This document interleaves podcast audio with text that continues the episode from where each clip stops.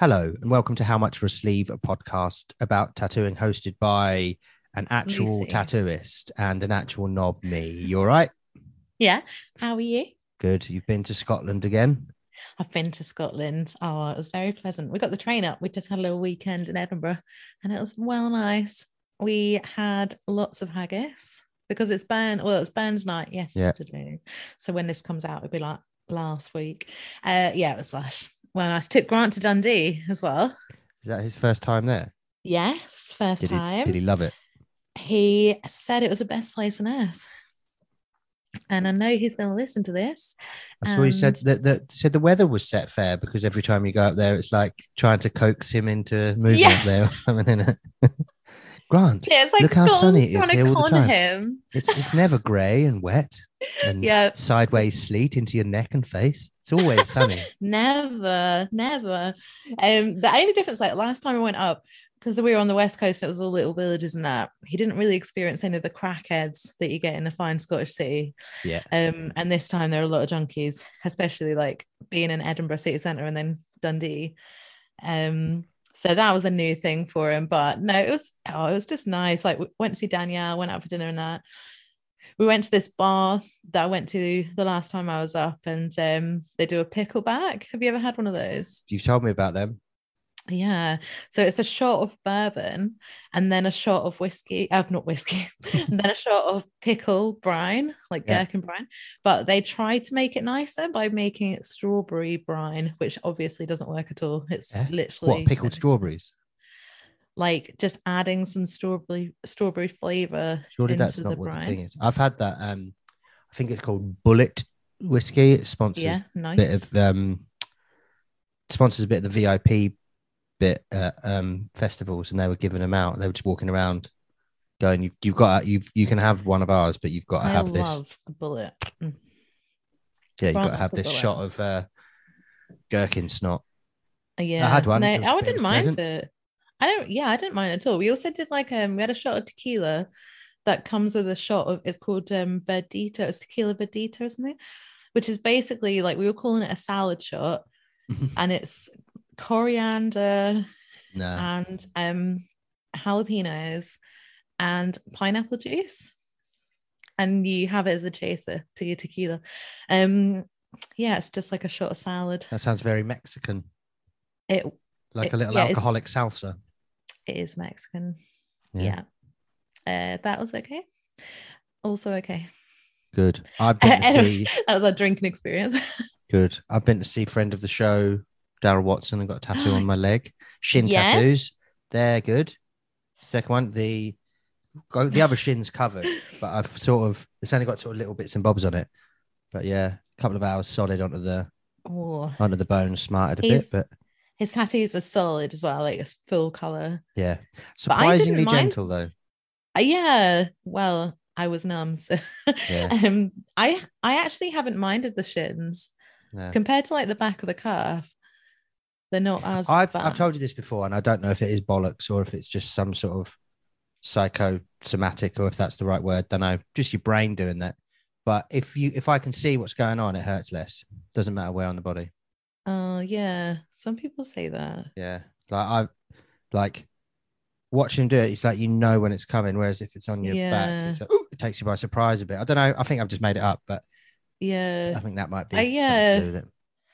Do with it. But then it, sometimes it's like it's worse because you can see how much there is left to do. I, I So quite like, like, that. oh my god, it hurts as much. you've only done one line. I always convince myself that oh, I must be nearly done now. And they go, right, that's just uh, so do you want to have a look at that? I'm just gonna have a cigarette. We've got another 45 hours. You go, oh. Um, but it's it's of a of a of a traditional um red rose with a scythe through it and some bloods and some moons and that. and it's beautiful. And it's fucking smart. This fuck meat. But I, w- I I went to cricket training on um yesterday. So Oh. I um wrapped it in some cling film. But it's my back leg, so it's fine. It wasn't getting struck. But one of the lads, because obviously I live in Yorkshire and the Yorkshire has a white rose and Lancashire has a red rose. Yes. Sorry, it was your back leg Back of, leg. of three. No, so um, you stand side on when you're batting. So the front leg is my left leg, which the ball hits. Back leg doesn't get hit. So, So, you've not got three legs. No. Well, obviously, not in that way. Hey, But like like three or four, nah, just the maybe two. five, like a t- like a wonky The, table. uh, The guys do call me tripod in the dressing room. No, they don't. No, that's just because I brought my camera in once to take pictures of their dicks. um, Oh my god, I've I have signed up to do something incredibly stupid. If you could think of one thing that I would absolutely hate to do, um, go through. Um, what do you remember? Gillian McKeith, the fake doctor from off of the telly. And she she used to go through everyone's stool samples and tell them that they're Oh. they're wankers. That I would hate to do that, but that's not what I've signed up for because I would never ever sign up for that. Um, it's something something that people do for like charity, and um, it kills everyone that tries it. marathon. Fucking hell! Like, Oh. what's wrong? You know me. I don't- We've no, been no, that's- friends for a long time. Um, no, I've signed up to do three peaks. Ah, Yeah, and Hmm. my friend, who's a PT, and my PT said, "Are you what?" She's like, "Are you doing it in 24 hours?" And I was like, "Fuck no." So we're gonna do it. Like the guy who runs where I volunteer, he was talking about doing it and wanted to do it for a charity, and then he wants to do some fundraising for some theatre equipment because they're building a theatre there. nice. So he was like, actually, I'm just going to fundraise for us. So I was like, oh, all right, then I'll do it too, because I know some people that might sponsor me in that. So prepare to be absolutely spammed with sponsorship shit for the next, I don't know, five months or however long. We're doing it in August. Better get some boots. Get them. Had- get them strode in. Um, Yeah. Have you so ever what I, done was, it? what I was saying. So I've got a red rose, which is. oh, sorry, of- sorry, That's all sorry. right. It's the what? It's the symbol of like. Oh my York- God, let me tell you a story. Like Lancashire. Shut up, you. egg. today. Um, I saw some grass in a field Wow. and there was a tree. Yeah. So they just muted you while you're going on there. So I've got this uh, this red rose, and that's the symbol of Lancashire. Um, and I'm in Yorkshire, so that's the, the white rose. Someone said, "You haven't got a you haven't got a red rose there, have you?" And I was like, "Uh, yeah, but I have got a scythe going through it, so in fact, effectively, I'm killing the red rose, so it's fine." Right, Lucy's being on mute. Thanks There very much. If only you could do that in real life, eh? IRL. Um, we'll do we'll Uh, do. What what did you actually have something to say, or were you just talking about grass and fields? Nah, I just want to be a dick. Yeah. Um, I our love that you got sports into the intro, by Thank the you. way. our guest this week, Oh, she's fucking lush. the Rabbit Queen. The ra- the rabbit, the sad girl queen. Yeah, Um, a couple of things to note about this episode. We had some sound difficulties, so there's a few dodgy bits. Takes us back to the old school. yeah, Um, also, like there's some bits where I forget that we're on a podcast that isn't being recorded, and I'm showing stuff. We're talking about the house and her house and collections and stuff, and I'm showing things of the house um, that obviously you can't see because it's a podcast. So I'm sorry about that, but I'll wax some pictures up so you know what I'm chatting about. and there is a very big um, trigger warning for those of you that don't like poo. In this, That's a very big trigger warning. If only yeah. I'd have known this before doing it, I could have done with a trigger warning. yeah, it goes it goes into poo in abstract detail uh, very quickly, yeah, and, and, not me this time. So, adult themes throughout. Um, definitely a bit of you. Actually, one of these. oh no, I encourage it, but I didn't. I didn't commence it. One of the poo stories on that you told on here. So I told somebody on the train to Edinburgh. Yeah. Because like um, Grant and I ordered a couple of sandwiches from the little cafe because now you can like I haven't been on a train for so long, so this is like mega for me. Like scan the QR code, order your sandwich, and then they deliver it to your table. Boom. Um, but she brought one, and I went, "Oh, I think there's another one coming." And she scuttled off and came back, and she was like, "Here you go. I'm so sorry. I've cancelled your order. You don't have to pay for either of them because um, wrong. that was our mistake." I was like, Ridiculous. You "Love you." like. So the table next to me went, "Did you just get those both for free?" And I was like, "Yeah." But let me tell you another story. and that story Um, I think is exclusively available uh, on this episode Yeah. of the podcast. But to be honest, I'm 100% confident that I've said it before. Like I said, Lucy and I spend, I reckon, between 60 and 75% of our time on a podcast saying, Have I said this before? I think I've said Yeah. this before. So apologies. And Sorry. I was quite impressed with something I said. Join in if you know the words. So if you do hear a story we've already said, feel free to just carry it on and, and finish it yourself. You've definitely said that before. Thank you. Um, what else? Have we got? Have we got any any other things to say, or should we not? Should we just get on with it?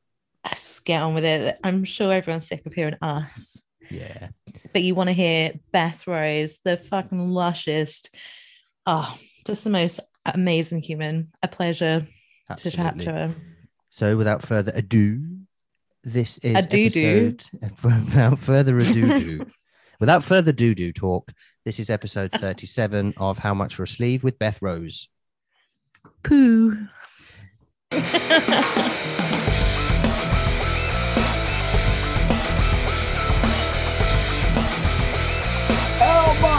much for?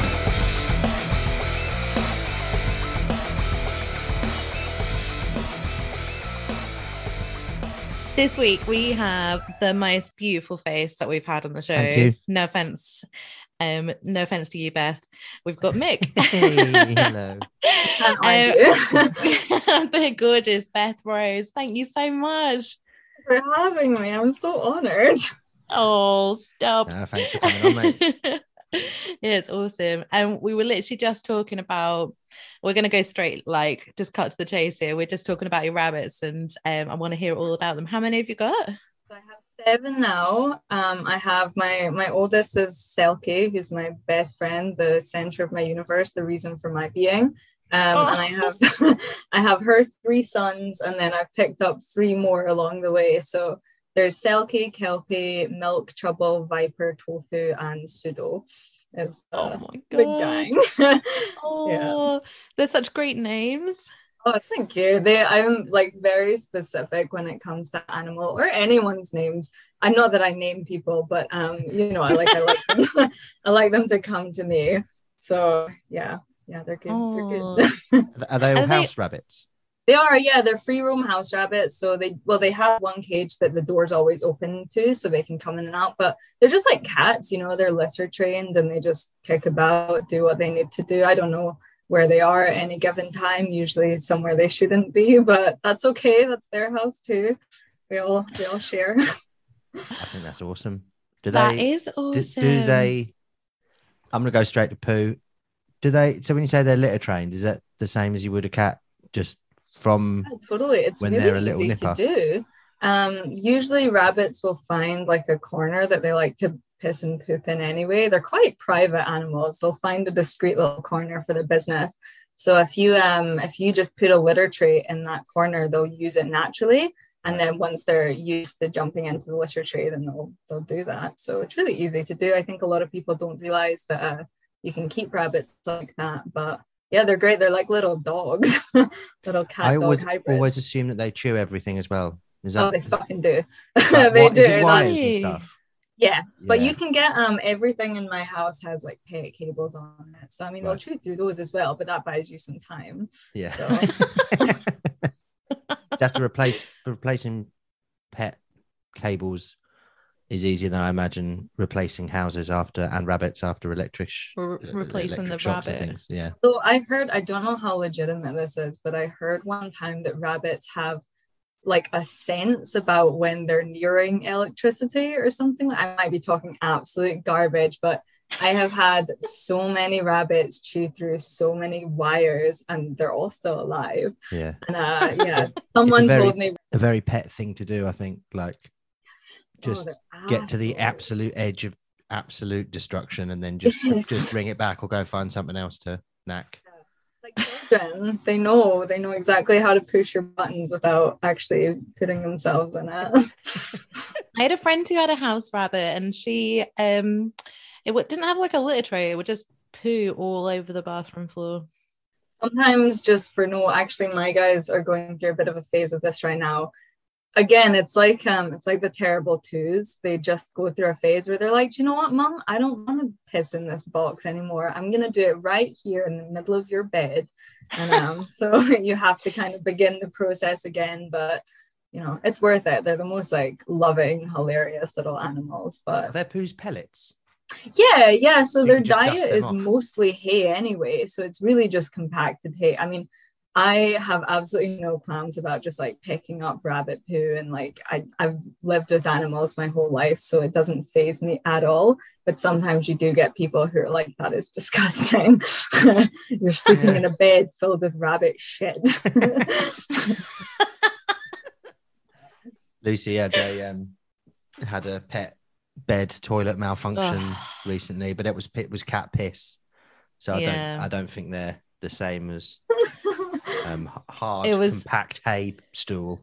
Yeah, it was infuriating. I just like I got home from work and I was tied in my bedroom and then pulled back a throw in my bed and there was a big puddle on the duvet and I was like, fuck, flip the duvet over. It was on the other side, it was on the sheet, it was on the mattress protector, but it hadn't made it to the mattress, luckily.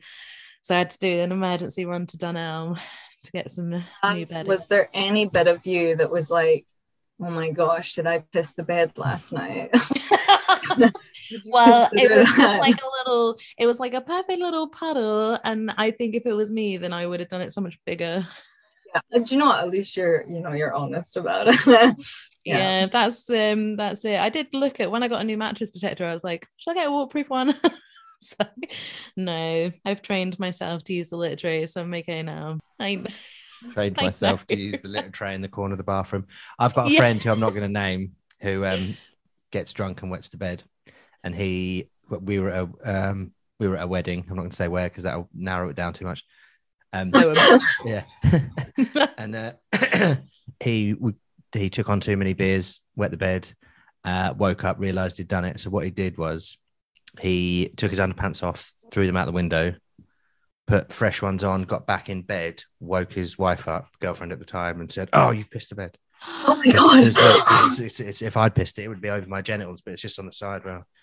So oh yeah, my god You yeah, know, bad man. I have so many stories. If you've ever been tattooed by me or been in the vicinity while I'm tattooing, not none of my clients get through a session without me telling a story about like shitting myself or like some kind of you know because i have i have a gluten intolerance and i have ibs and just you know like a plethora of bowel problems so i have so many shitting myself stories i'm not even embarrassed about it um, Aw. because I, I think we all do things behind closed doors that we wouldn't you know necessarily want to admit but um i have to give people credit when they come up with stuff like this you know ingenious little life hacks to He get got, out he Oh my got away with that because that could have been.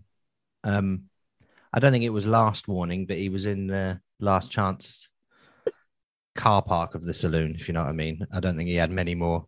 oh what with his miss Yeah, yeah, So done it there- so many times yeah. Um, this is not the first time that we've spoken about shitting yourself on the Uh. pod, and I love that we've got to it before we've even said the word tattoo.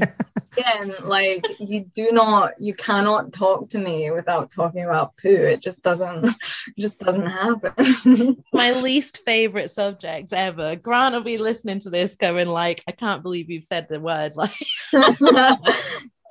was- i bring that out have- people Have you ever done it at work? That was what we were speaking about when we had um been on. Well, I mean, like when I say shit myself, I haven't actually done it like in my pants. I haven't, you know, pooped while I was tattooing.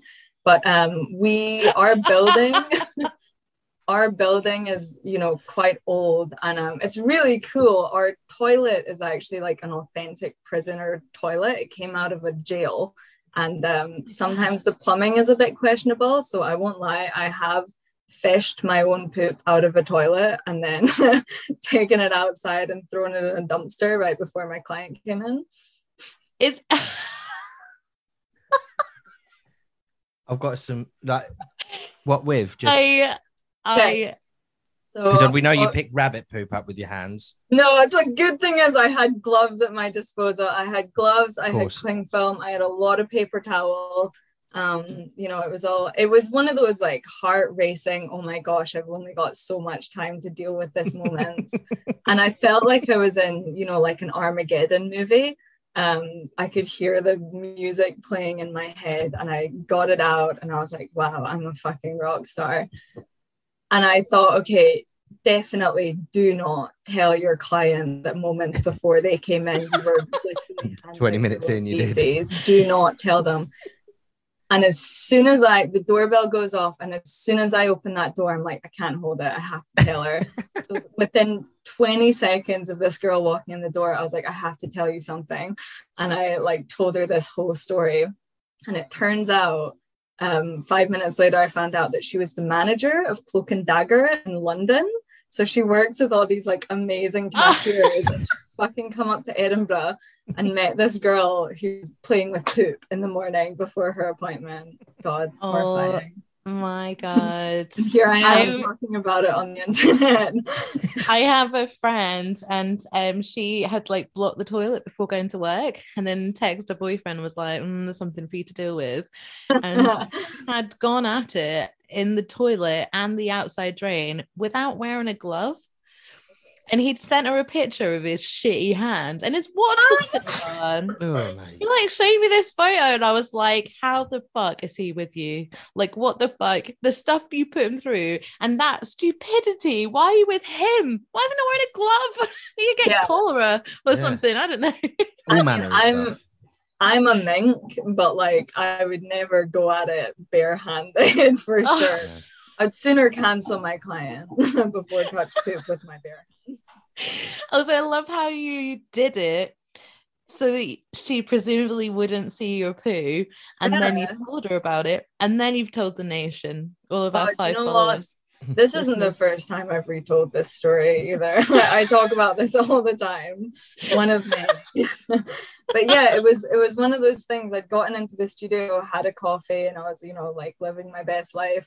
And five minutes later, my landlord, the guy who works in the photography studio next door in the same building, knocked on the door and he said, Hey, are you are your taps and stuff running? Because we're having some issues with the plumbing. So I open the bathroom door to check if our taps are running. And as soon as I open the door, I look into the toilet and it's it's still with us. And I was like, oh no. um, so yeah, it just I was so desperate to get him out. And I tried flushing, but yeah, the building was having problems with the plumbing. So I knew it wasn't going away on its own. And this was the first time I was meeting this girl, and I just couldn't.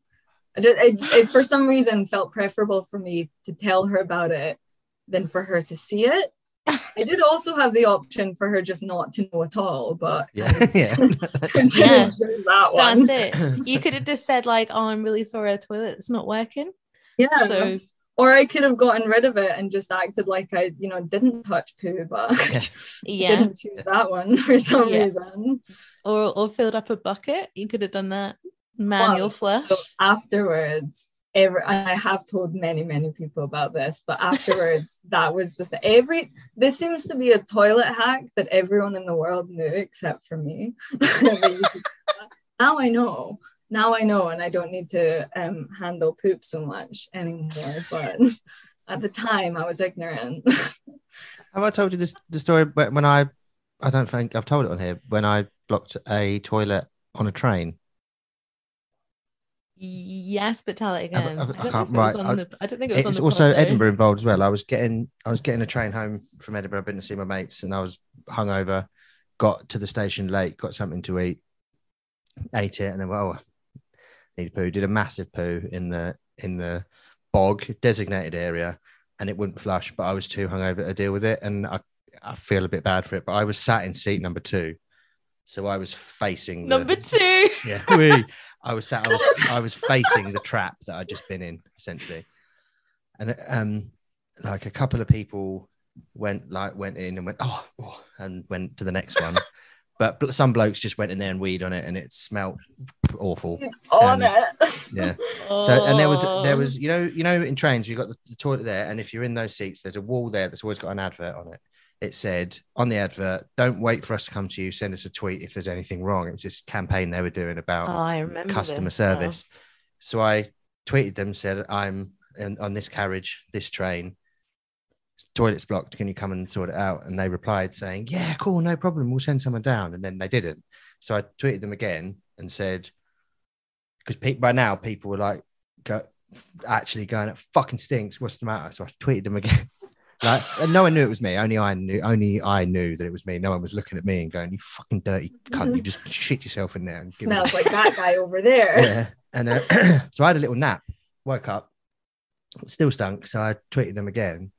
and they said, "Oh, we're really sorry, just a mistake. We'll send someone down there now." And by this time, uh, we were like 25 minutes outside of London. No one came to fix it, and then they tweeted me a, day or two later and said, "We're really sorry. We've looked into this. We didn't sort it out for you. We know it must have been awful sitting there, so we've refunded you your entire journey." So I got my 150 quid, whatever, return money back when it was my dump that had broken the thing anyway in the first place. That is some proactive pooping. It is. Wow. Now, if I'd have only had like if that had been planned, genius. Talk about toilet hacks. Oh my Yeah. gosh. Toilet life hacks, train hacks, train hacks with Mick Tickner. Yeah. Make sure you take Oh, on, we know. make sure you take on between eight and twelve pints of Guinness before you go. Drop your most viscous stool. Oh, Anyway, should we? Should we've we? had enough poo talk. I know you don't like it. so we'll we'll move on from poo unless it comes up um, organically later on.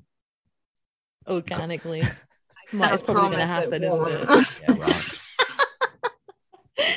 Um, so last time I saw you, we were at Den of Iniquity, and now you're in your own shop.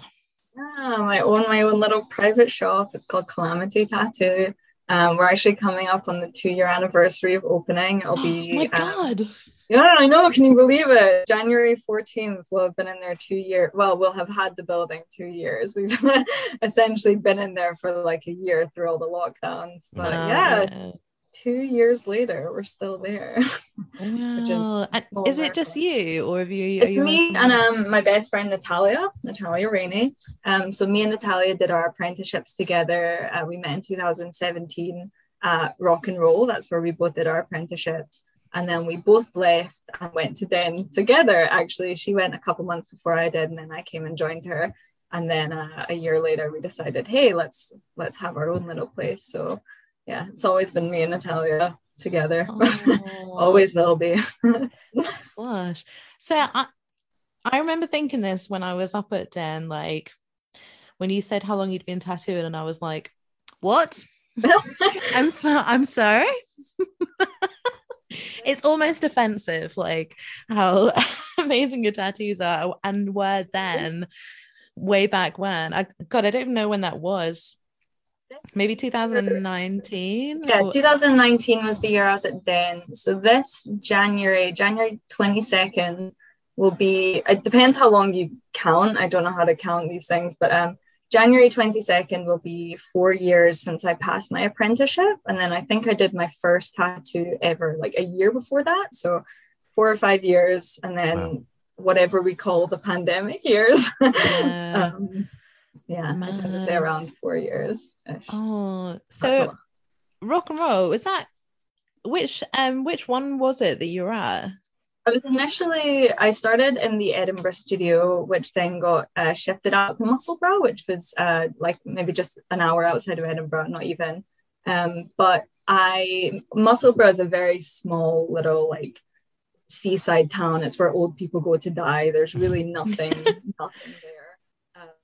So there wasn't a lot of work for me. And um, I ended up doing days in Dundee and Glasgow as well. So my apprenticeship schedule, I was in Musselburgh on Monday, Glasgow on Tuesday, Musselburgh on Wednesday, Dundee on Thursday, and then Musselburgh on Friday. So I was in a That's ideal, different it? city every single day. But Oh my it's great. I mean, I met so many people, and I it really, you know, gave me the opportunity to expand my client base. So it was loads of fun.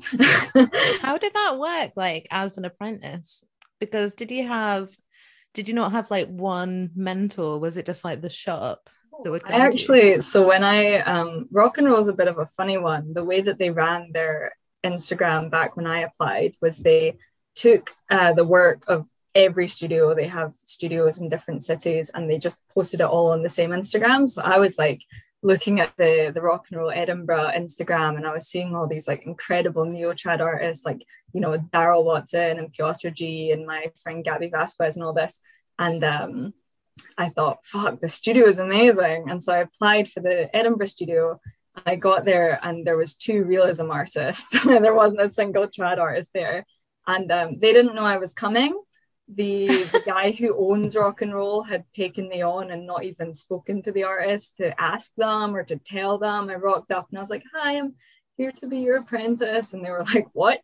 Um, so I mean, they were absolutely great, incredibly talented and kind guys. They did so much for me, but um, it's uh, really a case of you have to take what you can. You get in as much as you get out, but you definitely there was no mentors. You had to really, you know, tunnel your way in there and when Piotr moved to Edinburgh, he really took me under his wing, but I wasn't anyone's apprentice specifically. And um, when we moved out to Musselburgh, because it was this, you know, random town in the middle of nowhere, we had Piotr, who was the big uh, neo-trad artist. We had another neo-trad artist, and it just meant me having no client base. Um, there was just no work for me there. So that's why they started shipping me off to anywhere that they someone came in wanting neo-trad work. They were like, "Oh, we'll get Beth up." So I actually it worked out perfectly. It meant that I um I was always doing neo-trad from day one, um, and I got to expand my client base over a couple different cities. But yeah, good laugh, good laugh. oh, that's mad. That sounds like the most different sort of like apprenticeship that we've heard about really. It was um i mean like i all rock and roll everything. They gave me my start and i won't discredit them for that but it's unconventional to say the least. Um, it's a yeah it's a, a, strange place for sure. But i i mean i don't know anyone that would say i had an amazing apprenticeship. It's the best yeah. time of my life. But um, mine was very strange to say yeah. the least but hey, well, it obviously worked.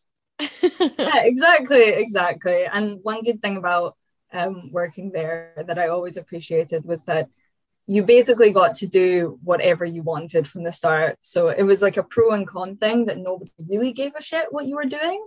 So on one hand, no one gave a shit, but on the other hand, no one gave a shit. So you could, you know, do whatever.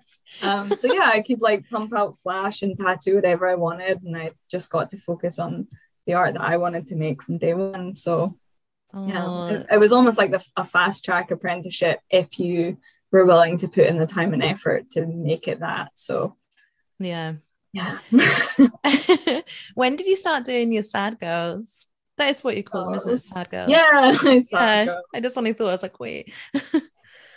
That was like late 2019 I started drawing them and then 2020 when I moved into Calamity is when they sort of take off took off excuse me and um, i guess became my thing if i can say that. Um, i always wanted to do lady heads i always do lady heads before i was tattooing. I used to be this big manga and anime nerd so i drew a lot of you know manga girls.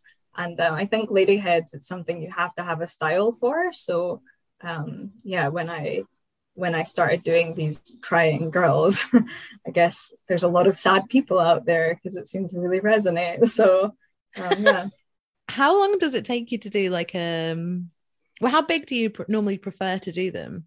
Uh, it depends. I mean, it, anywhere between sort of A4 and A3 paper. I mean, like if it's on a person, I love my favorite placement on a body is like a good knee to hip kind of side oh, yeah. of the side of the thigh. That's my favorite. But um, it depends. A lot of the time when I start drawing, I have absolutely no idea what it is that I'm about to do, and then I just let it sort of happen as it is. I tend to struggle a little bit more if I have something really specific in mind and I'm trying to achieve that. Whereas if I just go in a bit open minded, I mean, I just um. I go back to work tomorrow after Christmas and I just finished this design for tomorrow and like 20 minutes. That was really fast. So, oh, wow. yeah. But then I've also spent like six hours on, you know, these girls before. So, very, wow. very much varies. How will you um get it tattooed in a day if it was A4? Would it take multiple sittings? As long as the the client can sit for it, I'm usually like I don't don't want to be cocky, but I think I'm quite fast. um, but yeah, if, if they can sit okay, I um, am one of those people who just get so in the zone of what I'm doing. I just like won't eat, won't stop. I'll stay there until midnight if I have to. People have to tap me out of tattoos because I'll just keep going forever and ever. Um, but yeah, generally, like if it's A4, that would usually I usually start my appointments at 11 and I'd be done like between six and eight, something like that. But Sounds painful. yeah, yeah, tattoos are awful. awful. But you've had so much work done. Like I've been seeing you get, I mean, you are covered, but I've been seeing your back piece um, by Kat that I've just been stalking, and you've had like, did Sneaky Mitch do both arms and your chest? Or how much Um, so done? Mitch did my right arm and my chest. Um, my friend Piotr did my other arm. Kat has done my back, my shoulders, and my butt. And um, Claudia Desab, Desab, Desabe. I don't. I'm sorry, Claudia. I think it's um, the sub. I never the know either. Look Okay. that up. And Claudia, yeah. and Claudia has done my whole neck. So this year, or last year, I should say, we're only five days into this year. Last year, we got done like a whole sleeve, a chest, a back, and a butt, and a neck. That's a lot. That's a lot. in a year. yeah. yeah. As I say, when I get in the zone of something, I just will not stop until it's all done. And that pretty much covers all facets of my life. But Have you got any space on your legs or anything? I have like odd gaps. I've got um I think the biggest one is maybe like half of a palm size sort of thing. So just like little bits and bobs here and there. But um yeah, I really this year that's the focus. Get all those clean sorted out the way. Um, the biggest gaps I have left are my armpits. um, but they're booked in. They're gonna be covered soon. So yeah. really Who is going- doing them? uh, Claudia. Claudia's going to do them for me as well. So I've got appointments in uh, March, April, May. Because one side, I don't know which side, one side is much bigger than the other. Um, so hopefully between those three appointments, we should get all that done as well. I'm not excited. It's going to be awful. apparently it's I like I haven't had them done, but apparently it's not as bad as when you get close to the armpit. Like so many people are telling me that, and I I'm just so desperately hoping that it's true. But I have this horrible fear that I'm gonna cling to that, and then I'm gonna get there, and it's still gonna be fucking awful. yeah. Um, I really I- so. I worry about like the healing afterwards. I would like not want to not wear deodorant and stuff. I don't even I don't even know how you begin to go about that. Um, Yeah. yeah, I guess and, you just smell. yeah, and I do already. So Oh, Do that for a fortnight. It's fine. covered the yeah the poop. So I should be. Elvis has just come over just in case there's any background purring. He's just purring right into the muff and he's going to show a bum. There's a bum. Yeah, Good lad. Bless him. Um, where is Claudia? Is she in London? in London. So do you know I'm not not super nervous about the first two sessions, which are I mean I'm nervous pain wise, but um March and April I think are okay, but May is when it starts to get hot. And London is Oh, fucking yeah. hot. So Mm. I feel Yeah. like that's gonna be an unpleasant, um, probably unpleasant for both me and her. on that- on that day. God, yeah. Just the sweetest of sweet people. So I'm sure that she will not not tell me, even if it's awful for her. And when you were getting your back done, I mean, how many trips to Ipswich have you made? Which is literally like I could spit on Ipswich. You've been so you've, you've like probably walked past, well, not walked past the shop, but you've definitely been very close to me. Oh yeah, do you know? I actually think that did we not speak about this at some Yeah. point long ago? I was gonna come see you. Uh, Um, yeah, I was like, wait, are you in Ipswich? And you're like, yeah, I'm here all the all time. And I was like, what the fuck? well, you know, so Kat is she has been one of my favorite artists, favorite tattooers, and just biggest inspirations for man as long as I can remember, like six or seven years. And I followed her back when she was living in Australia because that's where she's from. And I was always like, this fucking girl just Sorry, I was just sniffed the mother muff there. So you got a high you heard, definition. you heard the word cat. Yeah. yeah. but um yeah, she was she was still living in Australia and I thought, okay, how much skin could I save for her? Could I, you know, like if I could go over there and get a thigh or whatever done. And then I saw she was moving to the UK and I was like, fuck yes, it couldn't be more perfect. And I decided, okay, this girl's gonna do my back before I even, you know, looked into where Ipswich was. Um, booked it in and then started checking trains and I was like, where the fuck is Ipswich? I've never heard of this place before. Um, so I don't even know how many trips I've taken down there because um, me and Kat became so close so quickly that uh, we kind of alternate. Sometimes I'll go to Ipswich and then sometimes she'll come up to Edinburgh and stay with me and we'll tattoo in my studio. So yeah, Oh. great. Are you finished it now? Not yet. We've got maybe um, like two more sessions to go, but she's back home in Australia actually now. She's going to be there till I think April.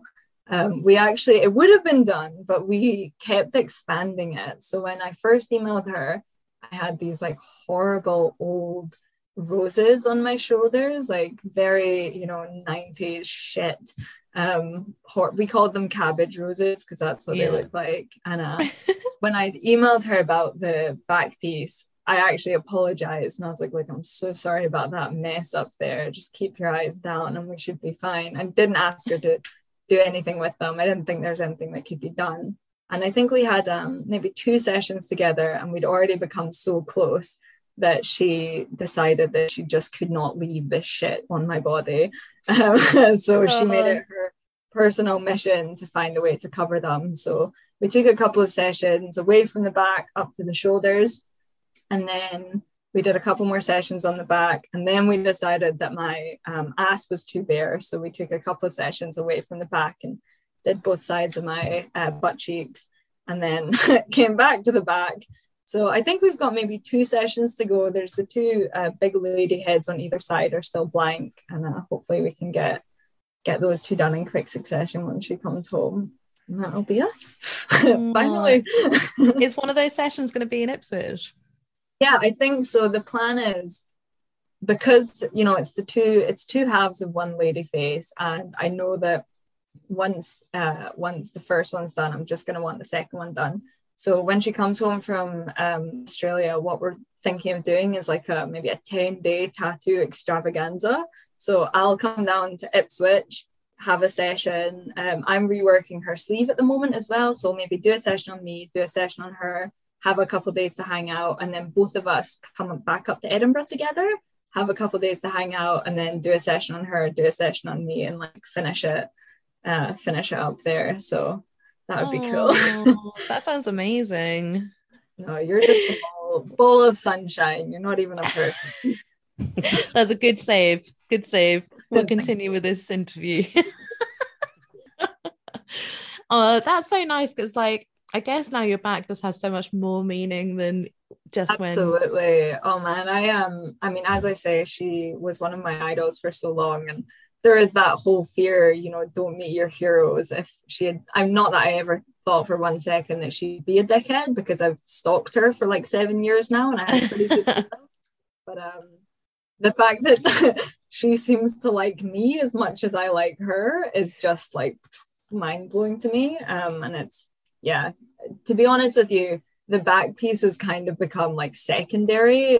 Once that's done, we're still gonna regularly see each other. I will be down in Ipswich regularly. She'll come up here. So yeah, the back piece at the moment is just a thing that we're doing while we hang out, but like a necessary evil, if you will. well, make sure you let me know next time you're down, and we'll have to definitely hang out as well. Absolutely. I can't believe that I forgot. I'm so sorry. Yeah. Oh my god. You, oh my god. thanks. I I didn't.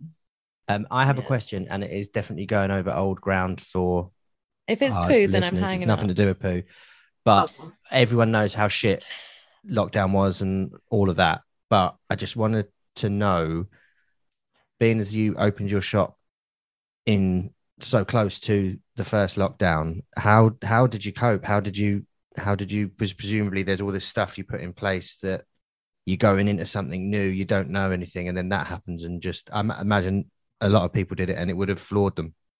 and we were like i cannot express how fantastic both me and natalia's client base is um, i have a predominantly female and lgbt client base and there is this real like sort of family camaraderie about about you know um, these people and our shop and they have just carried us through everything they really looked after us um, I form very close relationships with most of my clients. I love to get to know them and I um, love to be a part of their life, if only for a few hours. And those connections are really meaningful to me, even if uh, even if my clients walk away and they're like, "Well, she was weird. She kept talking about food." for me, like I really, really do care for them, and I I feel like it goes both ways because never even for one moment did me and Natalia have to worry that we were going to go under for any reason. Um, when we did raffles, when we uh, did prints, when you know when we did anything, they were there. They carried us. Like we were so supported, man. I had clients who had appointments that were being pushed back, emailing me and saying, "Do you want me to just pay for this now?" Um, oh, I had that as well. And it's it's so like oh I, I, can't even express how much I you know care for these people, and I don't think that they even realize um, just exactly what they've done for us, as though giving us our dream life wasn't uh, enough already.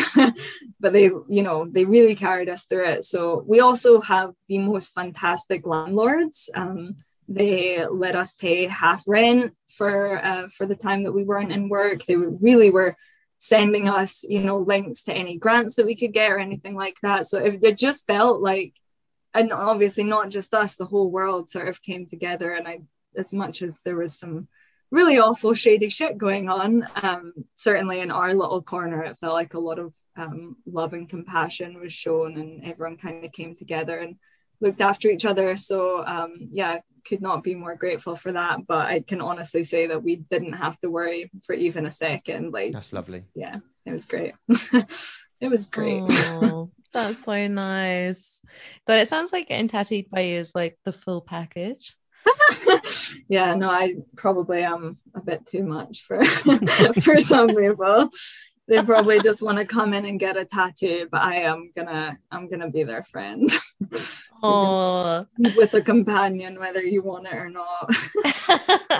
We're like that with every podcast guest we have. We're like we spoke to um Montana Blue Montana Blue, who works at Shirley Rouge.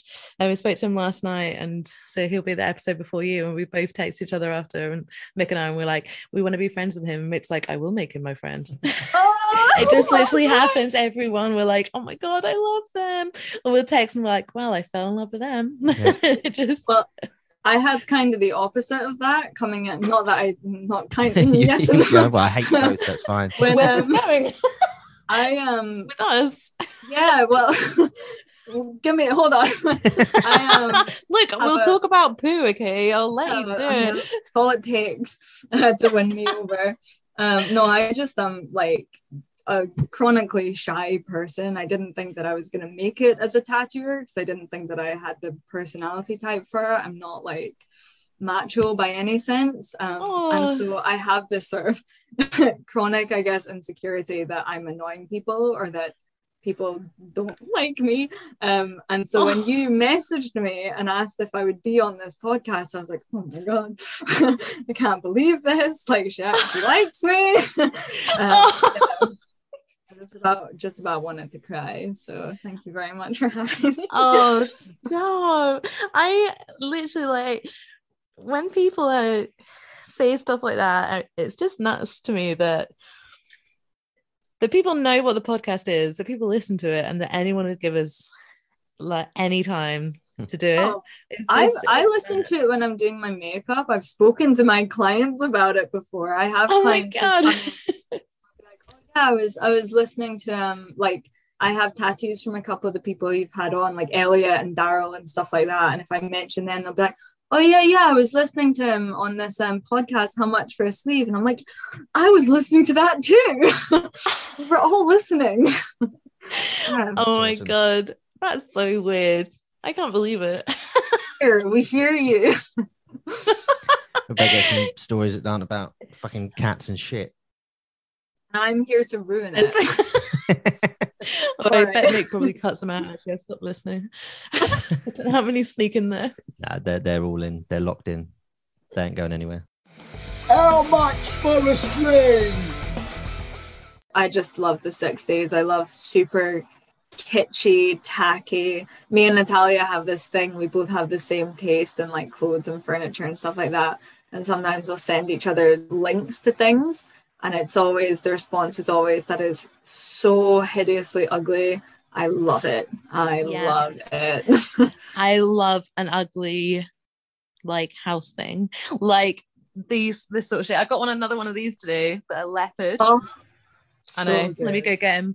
Yes. Um, and I remember like when I got that mustard eyeball lamp, I remember you commenting or sending me a message and you're like, if you ever want to sell Oh, this, I yeah, and I stand by that to this day. I thought about it recently because I didn't really have a space for it, but now it's going to go in the dressing room. So sorry, but you, da- I remembered that you wanted it. So when I do sell it, it's yours.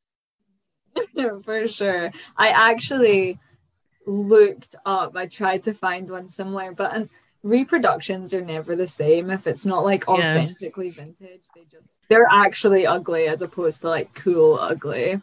Yeah, that's it. Trying This too hard, aren't they? I Trying got makeup yeah. sorry. Just trying to make like they're trying too hard to make something cool, but it's They're not. posers. Yeah, They're it's just Yeah. robbing robbing someone else's ting, in it?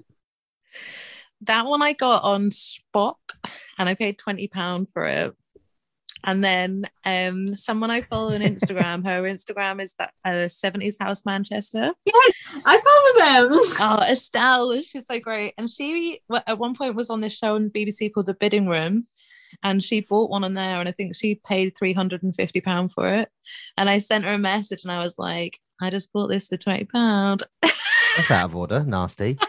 We'd sent messages like back and Oh. forth before because like I literally just like her house is an absolute wet dream to me. It's amazing, but um, she You know was the- like, "Good for you know- you." Do you know the comedian Mike Bubbins? Have you heard of him? He's been on telly. He's he's about probably late forties, but he um yeah drives a 1970s car. Has his house as soon as you walk in it, it looks like it's from the 1970s. Apart from the Oh. TV. Lush. Oh my god, Beth, I bet you'll love this as well. oh my god, there is a page on Instagram that I follow that seems to find these and I think in the States all the time. And they always post them for sale and I just they make my heart melt. I actually have one that's similar, but it's like sort of less oriental upstairs. It was my grand's, um, but it's this Oh wow. beautiful, beautiful bust lamp. And I'm like, oh, I just love them. I just love them. Love them. I love them. I saw it on Facebook Marketplace. Like, I refuse to pay a lot for stuff. Like, I think because my mum is an antique dealer, it's in my blood to bargain. It's like find a bargain. And um, I saw it on Facebook Marketplace, and I sent the woman a message, and it it hadn't like gone through. It it was nothing. It was like twenty pound or something, and it hadn't gone through. And or she'd read it and not replied, and I was like, I want this fucking lamp so much. So I like like made another Facebook profile so I could go on a message from another account. And I was like, look, I really want it. And she was like, oh, yeah, great. Sorry, I didn't see your other message. Something happened. And I was like, I there's a a weird mania when it comes to like antique shopping, like one-off stuff that you're like, this is life or death. Yeah. Is that because you know that there isn't there isn't another one like it, or if, if it does, it's could be anywhere. There are a few things in my life that I've not bought and I think about still I it, it haunts you forever. forever. Forever, One- yeah. one was a taxidermy canary in a little dome and it must have been 10 years ago and i fucking so gutted and another thing now that i'm looking for a dressing table is pissing me off. It was like it was a corner dressing table and it was teak. It was on three legs. It was made by avalon the 60s brand. And um but it fit in the corner and it was so compact and it was lush. And the guy wanted quite a lot of money for it. And i was like i haven't really got anywhere to put it. Like reg- didn't do it. And then as soon as I went, I was like, fuck it, I'll just go get it. I went back and it had gone, and I've regretted it ever since. Yeah, and that's uh, the guy I bought this stuff from today. That's where I bought it from, and I was like, I can't believe you sold that and didn't make me have it. he was like, sorry. I had, I remember this. You know, in Friends, when Joey and Chandler get that big white dog, you know, Yeah. big- so I saw something like that in a charity shop one time, but it was like a thousand times more hideous. I want to say it had like this big, thick fur on it, but it was, you know, giant oh. dog statue. Again, it was just, it was so ugly that I just loved it so much. and I couldn't get it the day that I was there and I saw it for whatever reason. I guess I couldn't get it home. And the next day, I was with my boyfriend at the time, and I wanted to go so bad, but I was too self conscious to get this dog in front of my boyfriend for whatever reason, or say that I wanted to get it. I don't know, probably why the relationship fell apart. But um, I went back a couple days later and it wasn't there. And I always thought there's certain things that are so hideous that I think I'm the only person in the world who could want this. who took that? Who has it and why? Why? Yeah. Yeah. There was this um it was a 70s coffee table and it was at a local skip shop. They've got an awesome shop up there. There's so much good stuff at the lo- at your local tip shop. Like just go there. I've bought so much stuff from my local tip. Um, but it was it was a black panther, like ceramic panther, as the base of the coffee table, uh, with uh, an oval glass top. Oh and um, uh, yeah, they put it on their marketplace. They put it on a Facebook page, and I was somebody sent it to me, and I was like, oh my god! Even though I've got I've got like a G Plan Astro coffee table, which I had um coveted for so long, and then I got a good deal on one. So I like I totally couldn't have had it. I would never have been able to choose between my G Plan or this Panther, but I would have fucking found a home for it. But yeah, it's sold. I was gutted. one time when I was walking home past this um it was a fridge on the side of the road, like a you know, sort of meter high uh under counter fridge. And it was by the side of uh side of the road, like next to a skip. It was clearly broken, but it's a panda. So like the door, it's got these um these ears on it, like it, it's it's designed to look like a, a little Right. panda bear. and um I just couldn't I couldn't not have this thing. So I called one of my friends and he brought his truck over. We got this fucking panda bear fridge.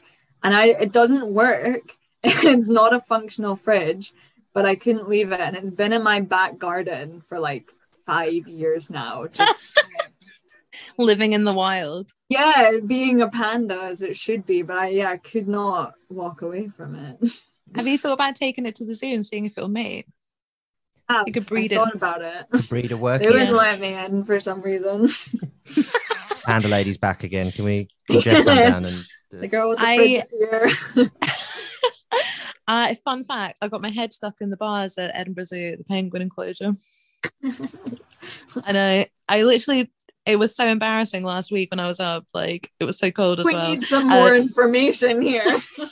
How did that I happen? was- I was like, I think I must have been, I don't know, pretty young, maybe like eight, seven or eight. It wasn't really last week. Yeah. Um, I can't really remember. I just remember like put deciding it would be a fun thing to do to put my head through the bus and then got stuck. So my mum had to like get some soap. Um, but I used to go because I lived in Fife. Um, so we my mum used to send me to Edinburgh Zoo for they did these like summer holiday camps. No. It was awesome. We would like feed was that a rabbit? Yeah, rabbits are going crazy back here. Oh, they heard you talk about the panda and they got jealous. yeah, they're pissed about it. Sometimes they um so I know dogs do this. Rabbits get zoomies where they just suddenly have a burst of energy and they go like flying around the room. So my cats, Oh, my cats do it always after they've had a shit. yeah, Yeah, I was about Have a shit. Yeah. After his cats food.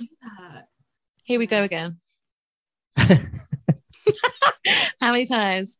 If anyone, if anyone is bothered, please tell us how many times said poo in this episode. Sorry, everyone. Sorry, everyone. I should have warned Um, you when you asked me to come on here. like trigger warning. I'm a poop talker. You uh, have got your favorite subject of poo in, and I've got my favorite subject of vintage stuff in. and Mix uh, had a hard on the whole way through, so if that's That- his favorite. Yeah. Well, So we're all happy. A I was- successful pod. I was going to say something actually about um like antique because I collect Transformer toys. So I have I like I've got quite a decent whack of the late eighties, mid eighties ones. And when I see one and I haven't got any money, I'm not, or I don't buy one for whatever reason because it's got a bit missing or something. I don't get that, you know, that thing you were saying that you You see something, fear of it because, missing it. because you can because I know there'll be another one because there were so many of exactly the same things produced. So I yeah, it's it's interesting because I've never I don't the stuff I collect is all there's loads of them. I I like stuff. I like stuff that there is a lot of. Like I really like 60s sunburst clocks, which are got lots of like teak or metal spikes coming out of them, and there's a lot of them. But I love stuff that I think I'm unlikely to see, and it's the stuff that I'm sad about is things that I've never seen again. Actually, do you know, I those clocks in particular, I've wanted one for maybe like three or four years, and I since getting the studio in particular, really, really wanted one. And I look them up all the time, but because they're so readily available, I never buy them because there's no like rush, like, oh, I have to get this now. I always think, oh, I'll just get that Yeah. at some other point. And I never end up getting them. I was always looking for the perfect one or like one at the right price. And I ended up buying four in the space of about two weeks because I won a lot at auction where there were two because one was a bit special. It was like a, it was sort of elongated, it was long. So the the rays, like horizontal rays, were much longer than the vertical rays. And then um and it just had like a normal like circular one with it. And then I went to an ant like a vintage shop in um Norwich and somebody had sold he'd been a collector and had taken in he there were like 200 on the walls and because they had so many they were selling them for like 20 quid so i just chose like two of my favorite and i was like and I, this was in lockdown so i was buying and selling a lot of vintage stuff just as a way to make some money so that's why i bought i bought four and i've kept one and i sold the rest but yeah, I know what you mean. Like you could definitely go on eBay and just find a million at the moment. yeah, yeah, exactly. But um, yeah, I I'm exactly the same way as you. When I see something that I've never seen, it doesn't matter like what my financial situation is at the time. If I'm trying to save money or whatever, if something is there and I know I'm never going to see it again, like everything else goes out the window. This is the only thing in my world Yeah. right now. Whatever this, like the other day, I um I went into my local charity shop and they had this like amazing taxidermy pigeon, and it cost like you know like a hundred and something quid. And I hadn't gone in to spend money, but it was like it was like a non-negotiable. I was like, well, obviously I'm buying this pigeon. Like it didn't even matter how much. it Yeah, cost. Sometimes it just you're like, yep. yeah, that was here for me, obviously. you saw me Oh. coming. A pigeon. I don't have a pigeon. What's his name? I don't name objects. But it, I mean, it's not an object. Whoa, it's a pet. I know, but I don't know his name. Who am I to name this guy? How rude. He's already My first dead. bit. My first bit is um, taxidermy was a seagull. I'll show you. It's Stephen. Yeah, my pigeon's in a, a glass case like this as well, actually. I wonder if you can see he's um he's here in this corner. He can't really see, but Can't really see. Oh, but He's this there. is Stephen. It was in an instant Stephen Seagull. Stephen Seagull. I my first bit of taxidermy I stole. Um, I have this. Uh, in fact, I shouldn't. I shouldn't disclose what I'm about to say. But skipping that, um, when I left rock and roll, I stole a taxidermy badger. It um, it is like mounted. It's just the head. It's like mounted on this uh, you know, fancy frame thing, and it's got a monocle and a little uh, a little shirt and tie. Oh, I also stole a tattoo bed, but you know. it What you was yours. It was actually. Do you know what? The bed itself was actually Piotr's, and Piotr had already left, and I know that he would want me to have it. So no one wanted me to have the badger except for me, so I just took that. took that too. Um, one of my customers sent me a me- um a TikTok video yesterday, and she was like, "See, my anxiety is justified," and it was just this like compilation of people falling off tattoo beds. Oh fuck no. But I was like, I looked at it, I was like, "That's a cheap Chinese bed. Like, that's no Tatsoul shit. Mine is fucking heavy. There's no way it's gonna tip." I did see it happen once on one of the proper metal beds, but what had happened was um so you know you know the big metal like dentist chair beds they've got the the long base and then the bed sits on top of it. The tattooer had just i think accidentally swiveled the bed so they were kind of you know at like a, a cross with each other. And the girl um she leaned back on it and the whole thing toppled over. And this girl i swear to god did a full like backwards roll onto the floor it was awful it was awful Oh Funny my though. Yeah, it's funny, isn't it? God. See, ours are so heavy, like, but I know I try not to put it like a sort of cross angle, right angle to its base. I always think like with the I fucking hate it when people have just got like a massage table or like a fucking pasting table. I'm like, I'm going straight through that. Yeah. I um I I do worry about that sometimes because I have a massage bed. Um and it's never happened to me that someone's like broken it, but people have told me stories. Um, Mitch has told me that he's lost several beds. he's had a, a few people go through beds before. Um, it would be my nightmare. I would I would hand the client the keys and I would walk out of the studio and I'd say, This is yours now. I'm never coming back. and I would I would just keep walking forever. That'd be it. We've we've had it where a guy put his knee in the in like the middle part, like the seam, the sort of um the fault line as such, Yeah. and it just folded in. But that was back back when we had like paper beds. Now we've got Tatsoul chairs, and I feel much happier about sitting on them. I got Danny a um a massage, one of those urban massage where they come round with those tables, but they fold up like a little briefcase. So oh yeah, so they un- unfurl that in your front room and you have a massage in your house. So I got one of them. Was on Groupon was cool, for like thirty quid should have been Oh. hundred, and the the woman who was doing it was like, uh, "Okay, just relax," and she kicked one of the legs by mistake and it folded in. So the forward bit went down. So as Danny was trying to relax, she just sort of slid down, slid off the front. Of it. I mean, that's So- a different kind of relaxation, but Yeah, all the Concussion. same. fucking nearly had a heart attack. You cunt. oh my god. Yeah, funny. Um, I've realised that we've been on here for so long already. I wanted to ask you about um, was it the Total Tattoo London Convention poster that you've drawn? I, did I didn't catch that. Oh, Could you try again? Fuck off, um, Siri. no, it's okay. Thanks. Bye phone. Bye Apple Watch. it's all going to shit today, isn't it? Fun. yeah. It's all fine. It's all But manageable. yeah, uh, like a couple months ago, uh, I got a message from Total on Instagram um, asking if, well, it was it was Perry who runs it. He asked if I uh, was free sometime for a call because he wanted to ask me a favor. And again, like me just being the like chronically uh, self-conscious person, I was like, oh, he's firing me. He's firing me from the tattoo world. Like this is me. I'm done. I'm cancelled. Yep, that's me saying pack your bags and get out of here, Beth. Um, so uh, with you know vomit in my throat, we uh, we spoke on the phone, and he you know said that he was going to do this new convention for London, and he'd love me to do the poster.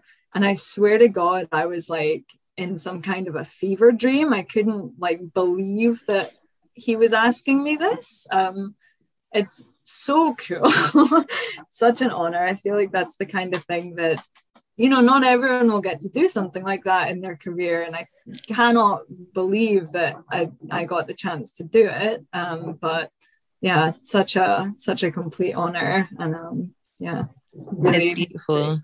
Thank you. He he said to me, he was like, "Look, don't worry too much about it. If I were you, I would just take one of your other drawings and uh, you know, like transform it. Don't work too hard on it." And I was like, "Don't work too hard on it. This guy hasn't met me before. I work too hard on literally everything." How long did it take you to draw him?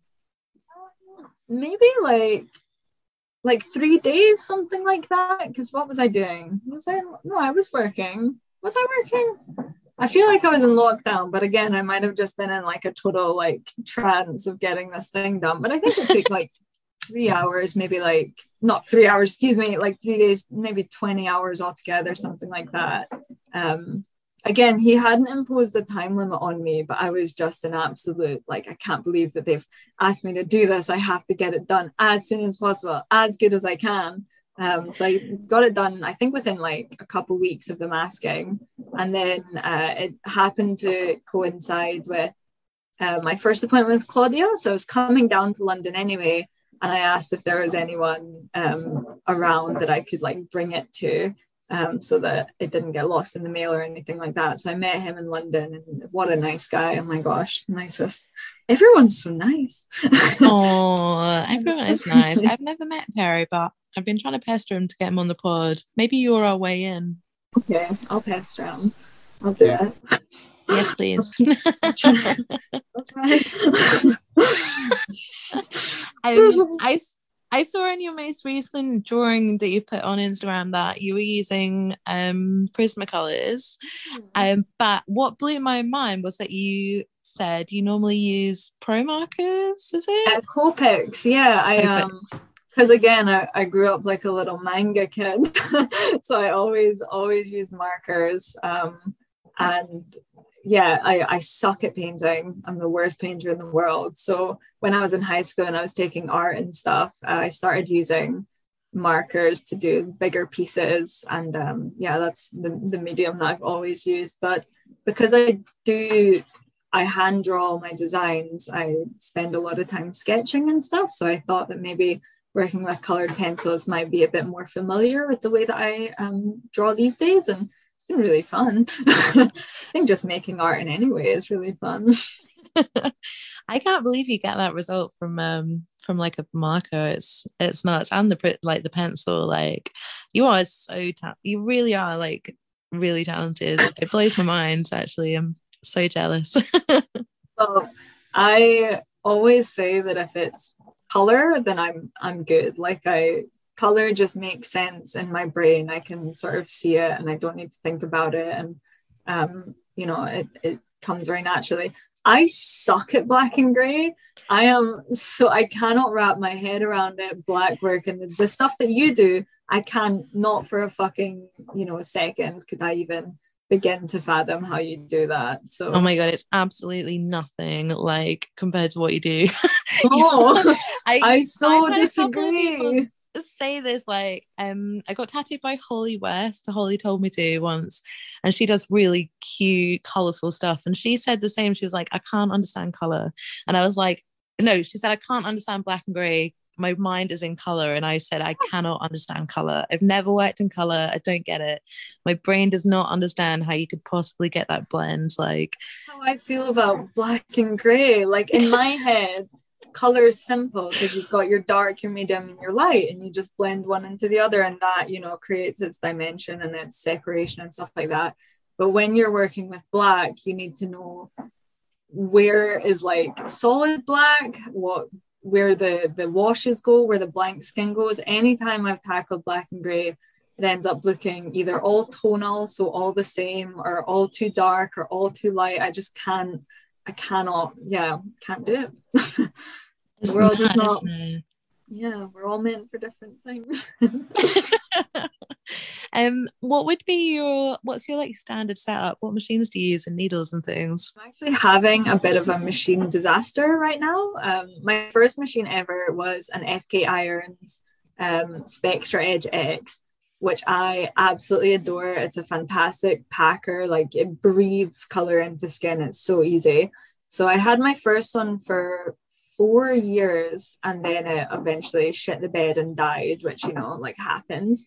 Um, so when that happened, actually Kat lent me a couple of machines. So at the moment I've been using, I mean, I have other things, but like, you know, they don't do the same job. Um, so recently I've been using a, a Spectra Xion and it's like I like it, but it doesn't. It takes a lot longer to get the same results. So um, I recently got a new Spectra, and oh gosh, I was so happy for like two days. Uh, it, was, it felt like you know having my hands back again. And then I was halfway through a tattoo, and I don't know what happened, but it just like snapped and broke. Um, no, I know, and it was exactly the same thing that happened with the first machine But um, I took it all apart. Like I unscrewed it. I took the motor out. I tried everything. I, you know, like re-oiled it. I reset it all. Cannot get it to work. I've been looking up online. Um, loads of people are reporting the same problem, but they're saying like it's just a design flaw. Like there's nothing that can be done about it. So um, I'm like really in two minds at the moment about what I should do. If I should send it back to FK and say like, hey, can you fix this or send me a new one? Or if this is going to be a consistent problem, then do I just get something else? But yeah, so if you have any recommendations, um, God, yeah. I mean, not for color. um, but yeah, send in your recommendations, everyone. Come and help Beth, and she'll give you lots of free tattoos. Yes, I will. I'll do it. yeah, other than that, like I I love Kwadron needles. I love eternal ink, although who knows what the Mm. face of the, the ink world is gonna look like from now on. Um that's terrifying. Yeah, fuck.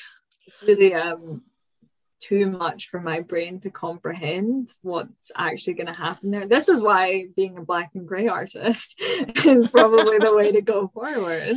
Yeah, maybe. But there's going to be a lot more black and grey artists soon. or people who do very like monotone like reds i i maybe this is uh you know a bit ignorant of me but i just can't see it happening like i sign Yeah. the petitions and stuff but i just can't like believe a reality in which we don't have these pigments and if nothing else i feel it's only going to push people to use some really shady illegal um, Yeah. illegal stuff I keep thinking that maybe we'll end up going back to like powder pigment, mix your own, get some Listerine, get some vodka. I just I don't see any other way about it. We've come this far in the industry these days with the tattoos that are being produced. Like it's a whole new art form. Um, Yeah.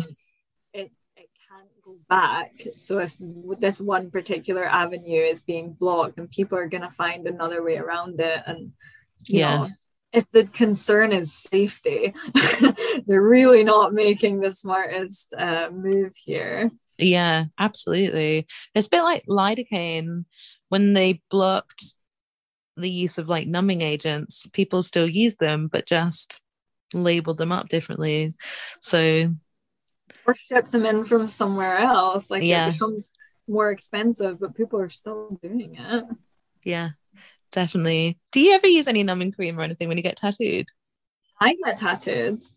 No, I've never. Um, I mean, like I have, I have Bactine in the shop, and uh, I'll, you know, use that. If like if the artist has it, I'm never gonna say no to it. But it's very important to me that I look cool in front of my tattoo peers. Uh, tattoo tattooers are like celebrities to me, so like I. Same. yeah, I want them to think that I'm like really impressive and they'll say, Oh, how's that? And I'll say, Yeah, man, that's cool. I don't even feel it. But inside I'm I'm wasting away. Um, I've I've never used numbing cream before. But Oh. I've heard I've heard it's actually worse. It makes it more painful in the long run. It can do when it wears off. Yeah, I use it all the time now because I fucking hate getting tattooed. Yeah. It doesn't. I hate it too. Oh, I hate. I just hate it so much. I just, and I'm the same. I just don't want to cry in front of somebody. I think it's awesome. Oh yeah, I um, I always, you know, the day that I'm going to get tattooed is like an event for me. You know, like I'll get up early and I'll make myself look really cool, and I'll like, you know, bring cool clothes and stuff, and I'll walk in with like a fake accent and you know really put my best foot forward. And then by the end of the day, I'm like sweating and my makeup's running down my face. I've probably got bald patches from having pulled my hair out. And I just don't even know why I put in the effort in the first place. And No. You cannot look cool getting tattooed. I always think that I've like rubbed off all my makeup. I've forgotten I'm wearing lipstick, and I'll be like smearing it all over my face, like just going like that. then you get like, I'll get clients coming in in like their pajamas and they'll bring a pillow. And I'm like, yes, this is the Yeah. way to do it. But Definitely. yeah. when I, I got tattooed by Daryl recently and I went in with like I put numbing cream on and um And he was like, I'm getting some red flags here. And I was like, oh, I will say Daryl okay. is one to talk. He's I know. and he's so open about it as well. yeah, He I know. Daryl, but come on, Daryl. I sat well. It was fine. Plus, it was like the inside of my knee. Give me a break. Um, and it didn't. It didn't. Well, it did work a bit, but he was like, "Is it numb?" And I was like, "No." He's like, "Is it right?" Then I was like, "Yeah." Meanwhile, it's completely numb. I can't feel fuck all. He's like, "Is it sore?" I'm like, "You know, it's sore, but I'm fine. I can handle it. it's nothing." Worth it. But you know, like after using numbing cream, so he did that on the inside of my knee, and then um Danielle started like a sort of second, like a blast over sleeve. And she, I didn't put any numbing cream on that. That healed within like a week. And Daryl's that I had done in November is still dry and itchy. Like it took ages to heal. And that's the numbing cream. Yeah, I am. so Kat has, has spoken about this before because when she got a, a lot of her work done years and years ago, she um, said that her artist was quite big on numbing cream. And not only did it take a lot longer to heal, it's a lot more like scarred up and faded and stuff like that. Oh, Um, really? Yeah, so I mean, maybe that was the artist, but uh, it's something you know that I'll always say to clients if they email me, which they do sometimes ahead of time, asking about numbing cream. I'm always like, look, it's up to you if you want to use it, but these are the like X Y Z things that I've heard about it, which is you know it can wear off, it can make it more difficult to tattoo, and um, it can make it heal worse. And so if you still want to do it, that's on you. And usually Yeah, they- I do as well. Yeah. Fuck putting it on for a day sitting though, because when that shit wears Yeah. off, Yeah, fucking you're- hell, it's worse. You're setting yourself up for failure if you're going in for a day. Yeah, absolutely. Yeah, definitely. Fuck that. um, we have a question that we ask everybody, which is if you were on a desert island and you could choose three tattooists to be with you, who would you want to be there with? To be with me, like like my friends. Um, it could be friends, Yeah, or there, it could be are like no rules. There, entertainment, yeah, anything. I'd obviously have to bring Natalia with me because I cannot go anywhere without her. Um, Kat, of course, again because I cannot live without her. And then I bring my friend Ria. Um, Ria, fuck, I'm gonna butcher her surname. Baranecchia, Baranecchia. I don't know. There's like 60 different letters in that. She's a tattooer in Glasgow.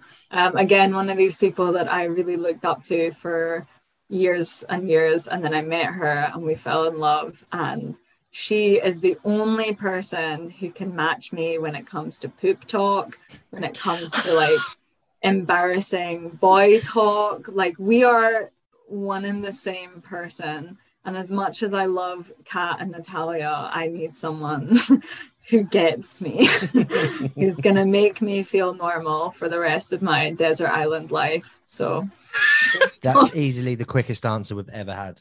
Yeah, definitely. You were straight on that. Nice one. Well, do you know, I don't have like a big group of friends, but the ones that I have are closely Solid. close and selected and yeah. Oh, so I don't. Oh, I don't think we're gonna we're gonna penetrate that circle, Lucy. So I think we'll have to write off that.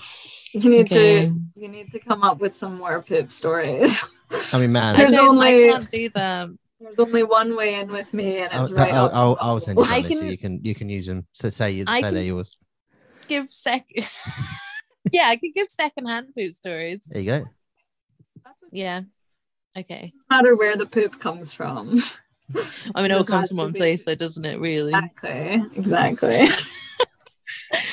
On that note, um, thank you so much. It's just I can't believe how much time has passed. We've just been chatting, and it's um, I'm glad we got a bit of tattoo talk in there. Otherwise, we would have just chatted all episode from the off. It was awesome. And please, oh, quickly, please, have you got a um rabbit near you that you could just like show us? I know what one looks yeah, like. but hold on. Let's just see. gotta get some pet cast in there. Okay. This guy's solid black, so I don't know how well you Oh, yeah. Oh, my God, he's he's a big lad, isn't he? Look at his legs. Those feet. Yeah, so his name is Trouble. Um, this is actually the one who's been uh, stomping all night. So Oh, Making it's trouble. Got a sore penis. no, no, actually, he doesn't have a sore penis. It's the other one that has a sore penis in here. Did we talk about this before we started recording? Can't remember. Yeah, but it it was- doesn't matter. Was it on the pod? yes, we did. no, I think so was- um anyone listening will be like, what? Should everyone know pet got a about a sore rabbit's penis? penis? I mean, I do again. Like, I I don't make any secret of it. Um, one of my rabbits has a penis infection at the moment. Unfortunately, Oh, Bless him. we're dealing with it. We're being brave. poor, poor lad. Does, it, does a rabbit like to be like to be stroked like that, like a cat? Same same shit. Yeah, I mean they're um naturally very timid animals, but Mhm. like uh so Trouble is one of Selkie's babies. Um I was there when Selkie gave birth and uh I held him within about 10 seconds of him Yeah. being born and that was I actually during- remember this. yeah, it was during the first lockdown. Um so I was in here in the office. I had taken the cushions off my sofa and I'd made a bed for myself on the floor. And I Oh. slept in this room for two months so that I could be with Selkie and the babies. And Oh, um, every day after she nursed them, I had to, you know, feel them, make sure everyone had had got their fill, and I like hand uh, hand milk some of them, stuff like that. So um, Milk, Trouble, and Kelpie, who are the the three wee boys, um, are very used to me. They've had me in their life from literally the second that they were born. So yeah, they're good and used to it. oh, They're naturally very anxious animals, so you really have to build up that relationship oh, with them. bless. Do they make any sort of noise like cats purr? Rabbits they- purr as well. Do they? if you stroke them they'll purr they also um this is before you have them neutered they honk they make this Oh. little horny honking noise it's just it's the cutest it's like a pigeon Oh, cooing right. but um yeah when they they come up to each other and they're feeling a little bit frisky they'll make this uh little honking noise Even with their sisters. Yeah with anyone they'll do yeah they have no limits with This me with each other whoever Even with their Nick, that's brothers. So much in common with rabbits.